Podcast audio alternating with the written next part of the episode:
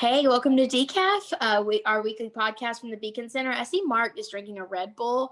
You know, one time Mark drank a Red Bull right after I started working at Beacon, and then we took the elevator from our 18th floor to the first floor. And his hands, Mark, do you remember you were pacing around the elevator saying, I don't know what to do with my hands because you'd had like two Red Bulls that morning? That wasn't two Red Bulls. That was probably like three cups of coffee and like three Red Bulls. I do remember that, but I had a lot more than just that was way more than my norm. I mean, super not healthy, but yes, I do remember that day. It was a wild day and I could not, I had so much energy and then I crashed at like 2 p.m. Yeah, you scared me that day. I thought your heart was gonna like actually beat out of your chest, much like mine did during the first half of the game the other night. What? You, oh yeah, you don't heart, have a heart. That's true. So we're good. Yeah. Okay. Yeah. Yeah. yeah. Tell us how you felt with the Alabama game. Yeah, my heart was beating out of my chest when they were kind of going neck and neck with us at the beginning, and then we blew them out of the water, which was great for me because I got on DraftKings for the first time and I bet on sports for the first time ever and got on DraftKings because we interviewed their president and he was really great and I was like I'll I'll patronize this brand and so um, got on there I actually won $127 which was great because I only put $21 in and it was funny because I bet that Alabama would win by 15 even though what was the spread what was the The spread was the spread was nine. So basically, you Okay. one of the alternate spreads. Yes, I bet that we would win by more than 15. And one of my friends who got me into this texted me and said, Let me see what you bet on. And so I sent him a screenshot of my bets. And he said only an Alabama fan would bet on 15 or more. And guess who's guess who's buying lunch next week? I, I won it. So But as somebody who's good. not an Alabama fan, I took them to win by more than 17 and a half. So he is not correct. I, I also took them to win by more than that because um, I, I, I the more I thought about it, I thought it was gonna be close. And then you saw Alabama go down that first drive. And then Ohio State answered, like, oh, maybe it's the game. And then from that point on, it was over. And I mean, you can say what you want about there's a lot of argument whether, of course, we talk about Cincinnati that maybe deserved to be in the playoff. There's a lot of argument about who should have been there. Um, but anybody who's saying that Notre Dame didn't belong because of their performance, like, should say Ohio State certainly didn't belong then. And Ohio State Yeah. beat Clemson. So it's like this was just one of those years that Alabama was head and shoulders above everyone. It wouldn't have mattered who you put in there. It was going to be, and, and I mean, maybe I was talking to my friend, maybe the best receiver ever in the history of college football, like DeVonta Smith. I mean, I, I just can't. Maybe Calvin Johnson, who was just incredible, and maybe Julio, but I think he's better than Julio. It's like he is the he used to. lifetime. I think he's the best college football receiver I've ever seen. and he has the sweetest attitude, the sweetest little persona. He's he's a really good kid.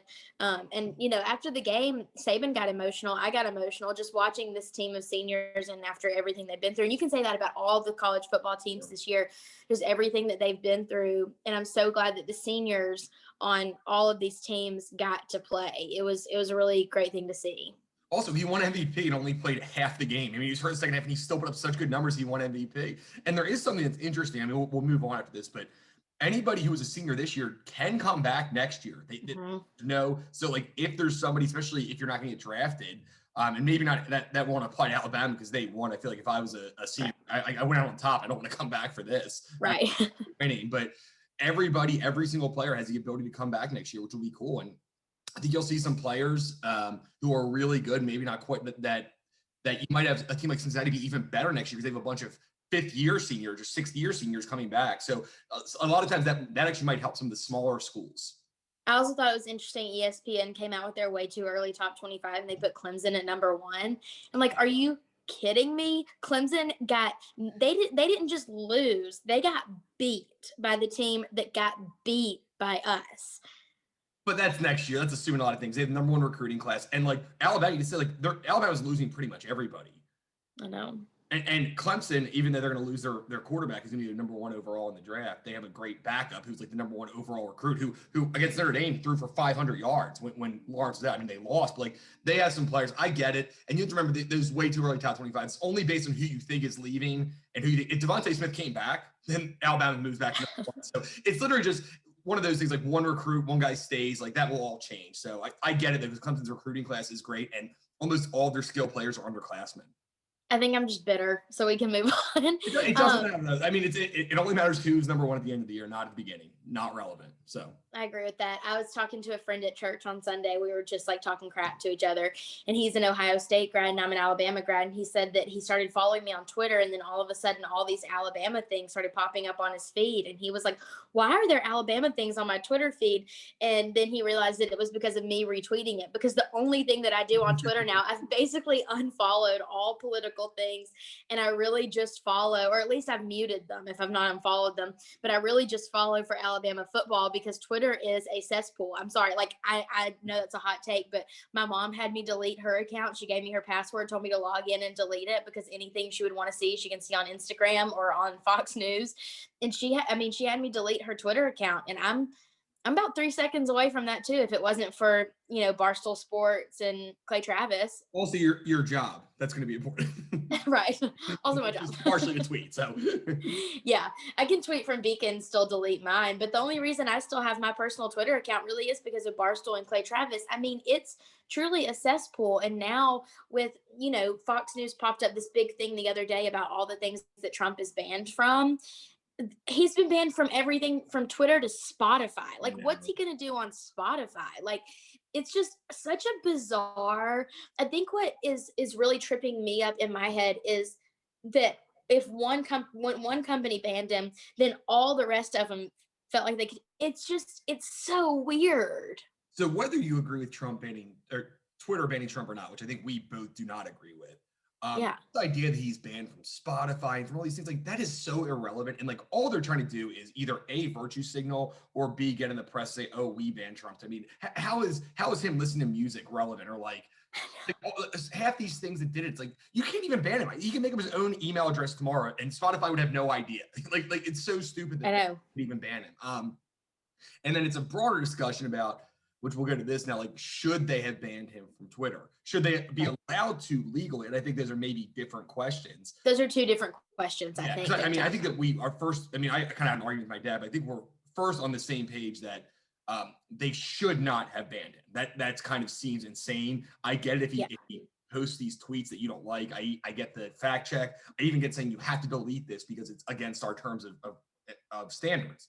Um, deleting him is insane. I mean, this guy was the president of the United States. He's not some crazy. I mean, he might, but he's not some whack job conspiracy theorist who has 80 followers who tweets about aliens coming to murder us or, or and, I and know. they said he went against their terms of service. I have a hard time seeing how he and I, I disagree with a lot of things he did with his whole thing. It doesn't seem like he incited a riot. And and Yeah. the whole reason they banned him, they said that he um he said the election was rigged by saying he wasn't going to go to the inauguration. Like it was because he tweeted, "I'm not going to the inauguration." That that they thought that he said the election was invalid. I don't agree with almost anything he said about the election, to be honest. But Yeah, I know you don't. doesn't matter. You should not ban him. I think it's insane that they banned him. And, and like, and it's bad. I mean, their, their stock has gone down and Facebook the same thing. And this is why we have a free market. And that's why there's gonna be competition. There's gonna be things to come and, and get them. I think the conversation about the legal issues, because my dad said this is what happened in communist countries, what happened in socialist countries. Like, like I agree with that. But it is not the government doing this, is a private company doing it. And I think the issue is if you feel like they need regulation or you think it's it's illegal, then that means you think it's a monopoly. If you think it's a monopoly, that's one thing. But if it's not a monopoly, then it's I think it's bad policy and it makes them look dumb, but it shouldn't be illegal. Well, it's it's really bad policy and it makes them look really stupid. And it begs the question of who's next. Well, you yeah. know, if you don't, if you know, apparently all of these employees that work for Twitter went to Jack Dorsey with a, a signed letter saying we're going to quit if you don't ban this person. So because a handful of employees go to CEO and say we're going to quit if you don't ban this person, but then there's millions of followers who follow this person, you know, it's it, it really is a numbers game of what's more valuable to you and obviously the employees and the internal um, thoughts about Trump were more important than their stock. Like you said, Mark, their stock is plummeting. My mom had me delete her Twitter. I'm really close to deleting mine and just using beacons to to keep up with the news because it's just not worth it at this point. And I don't know if I want to support. I don't know if I can. I'll say it this way. I downloaded Parler not because I'm using it, but because I wanted to show support analytics wise of saying like there's nothing wrong with this app. Like just because people use it badly doesn't mean there's anything wrong with it and with the leadership of it. I think um, I would delete Twitter for the same reason, saying that I don't support, I don't want to show my support. I, I'm a big believer in the market and with patronizing companies that I really agree with. I and I think that works digitally and tangibly, like physical goods too. And I'm at the point where I'm like, I kind of just want to delete Twitter just for the numbers, just to have more, you know, one more number plummet. And I know one's not big, but that's how the market works. This is it's an absolute uh, it, it should scare us. It should scare us that a private company would assume so much power that we've put so much power in this private company that we've said that Twitter and Facebook and Instagram and all of these virtual these digital platforms are so important that it's causing an uprising when they ban someone it should scare us how much weight we've put in them and how much power they're throwing around with the weight that we've put in them and I think that to me, at least with Twitter, the biggest issue is the uneven enforcement of their terms of service.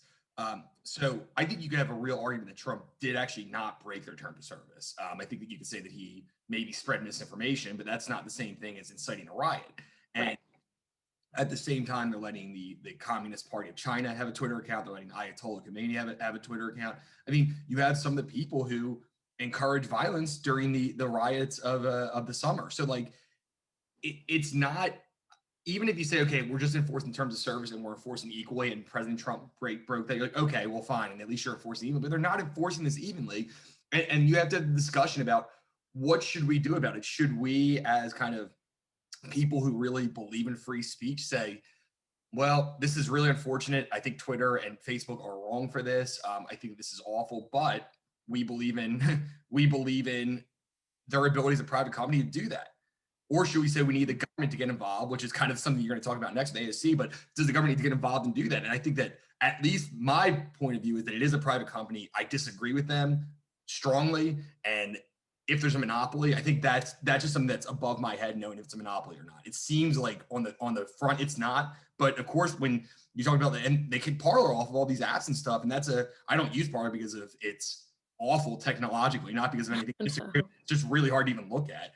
Um, but that doesn't seem right. And then you and then by for all intents and purposes, they can't exist anymore. I mean, they kind of can. They're going to come up with a new platform, but because everyone who runs things kick them off, it's hard for them to operate. So it's just a it's a hard situation legally. I don't know. I think libertarians and conservatives have I've seen a lot of arguments on both sides of whether the government should do something or not.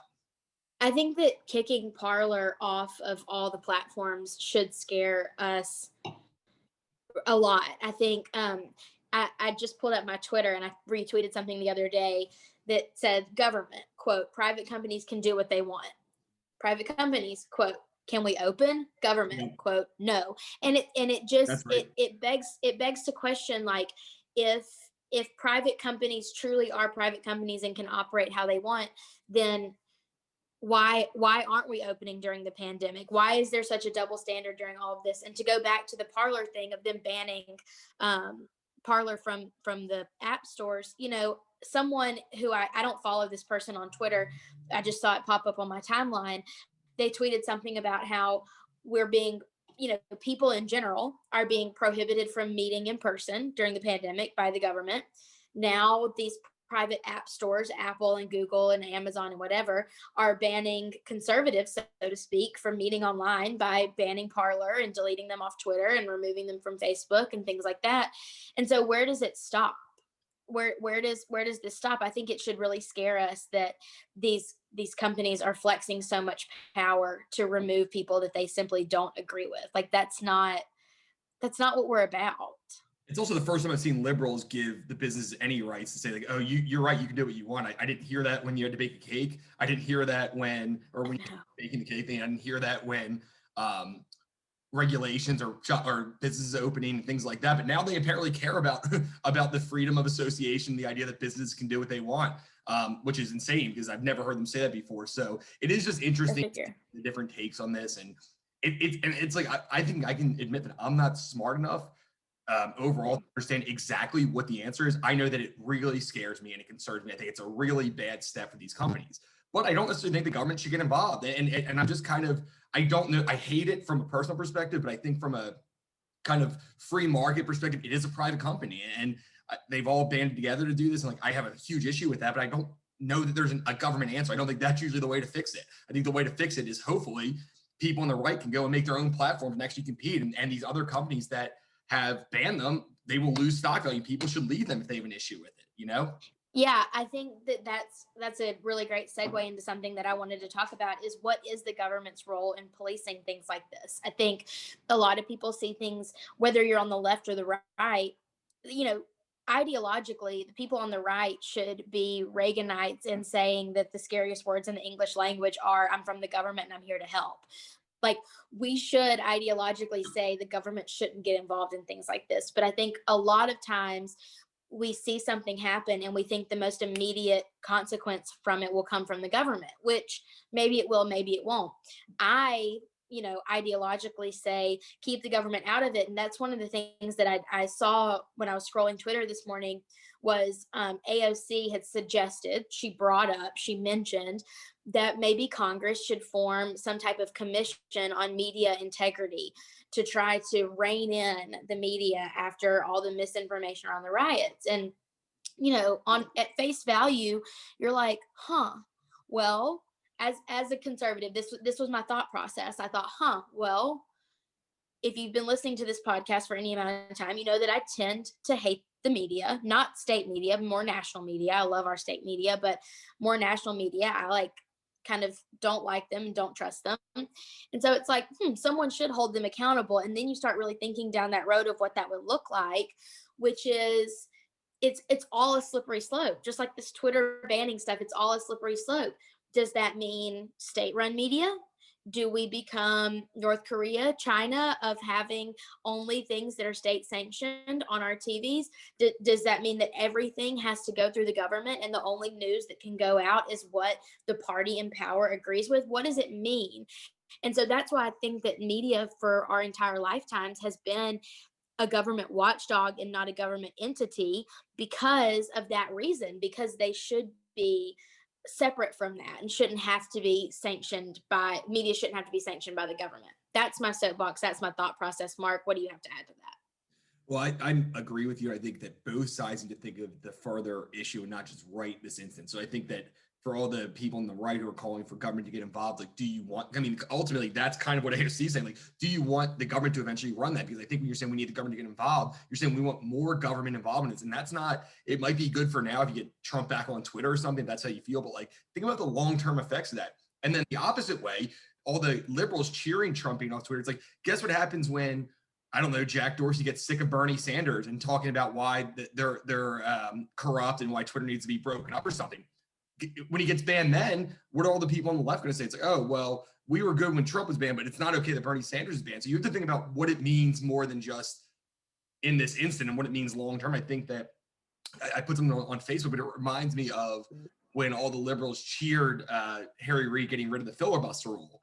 And then if you go about six years later, you see that Trump nominated three Supreme Court justices because they took that a little bit farther. So that's exactly what's going to happen to liberals. Again, I think I think everyone cheering this in five or six years when they see somebody they like getting thrown off without any real explanation. I mean, mm-hmm. need to actually really violate the terms of service. People can do what they want. And I think that the people cheering that will see, oh man, I mean, they're not going to be smart enough. They never figure out that they were wrong that many years I know. Ago. I mean, even in the, in the whole Supreme Court justice, very few people even talked about Harry Reid but that's what's going to happen. And I think they're going to look back and say, oh God, this was, if they were smart, they look back and say that we did this because we cheered on this private company banning the, the president for, I mean, not no reason, but barely any reason that that's probably not even against their terms of service, while other people who did way worse things stayed on. So yeah. it's a, it's a slippery slope, I think, for both sides. So everyone needs to kind of think about what they're lobbying for, what that means long term. I know. I think it's interesting. We were doing strategic planning um, with our staff about a year ago, and we were coming up with like possible things that could happen. And I said state-run media, and everyone was like, "That would never happen. This is America."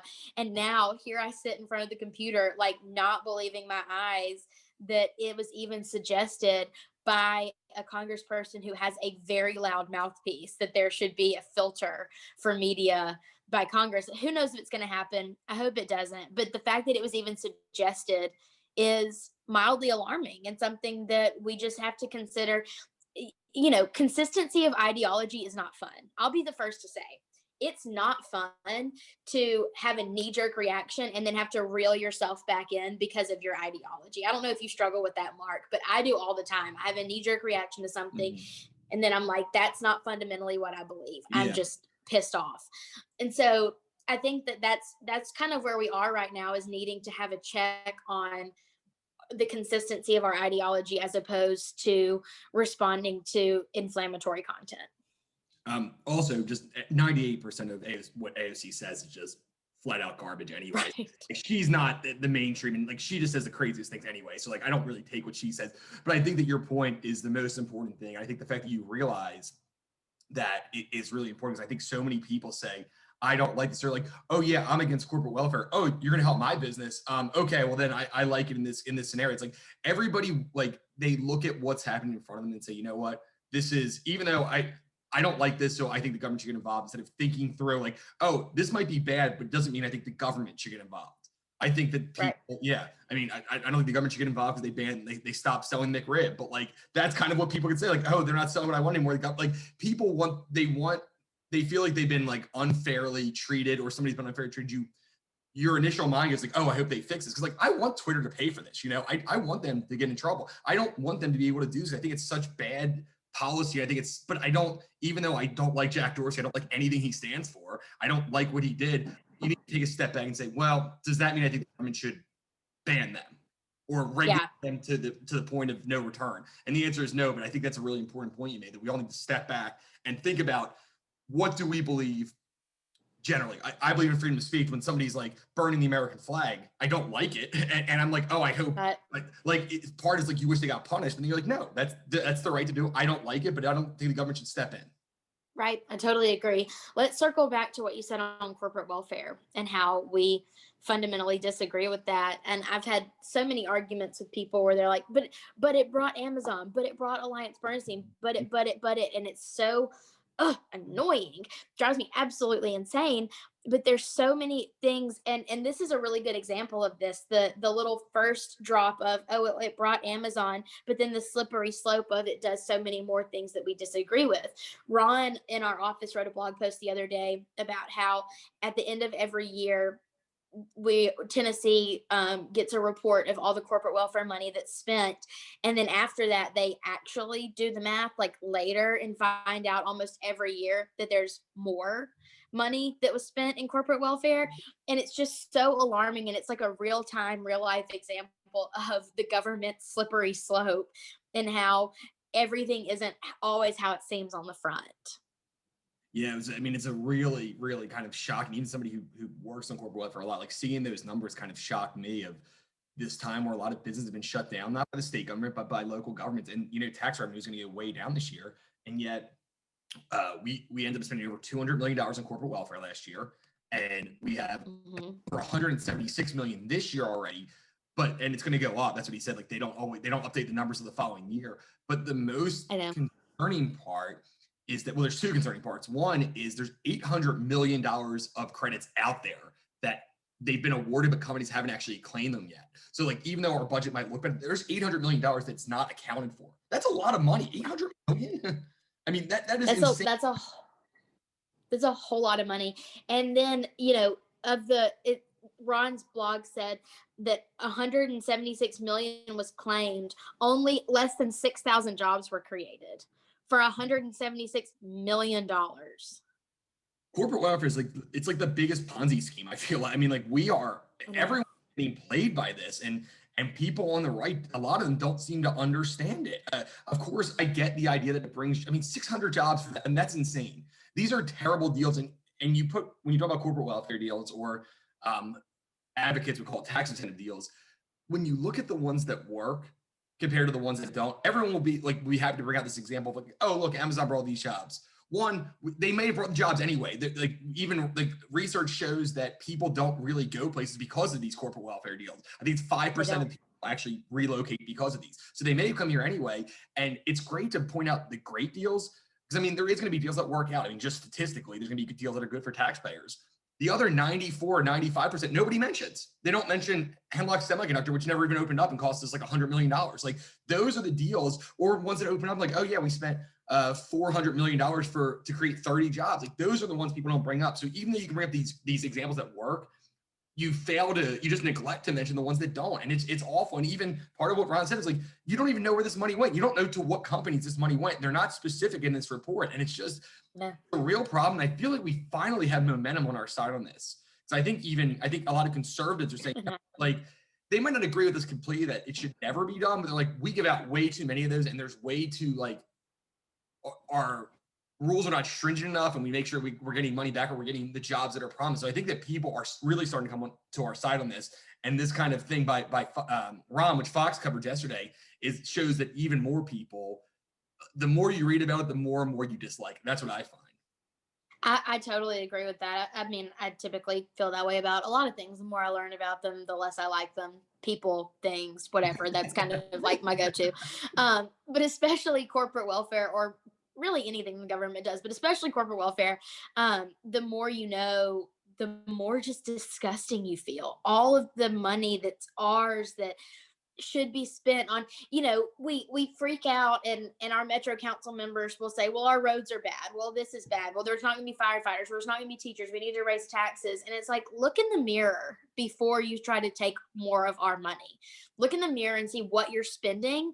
And all i can hope for is no more of this pandemic nonsense of let's raise your taxes so that we can fund our programs and reel it in and realize that everyone's hurting and you need to look at look at yourself and look at your budget before you try to tax us more. I could really get on a soapbox about this, but it absolutely made me irate when I saw all of the money that was spent and all of the money that's outstanding and the fact that we're still paying taxes. Like, are you kidding me? Why are we paying taxes when this is the situation? I want to add one more thing I think is super important. It's not really related to Nashville, but my friend who's a, I mean, I, I guess a socialist or very far left was talking about how all the bad things capitalism has done for and how awful it is for America.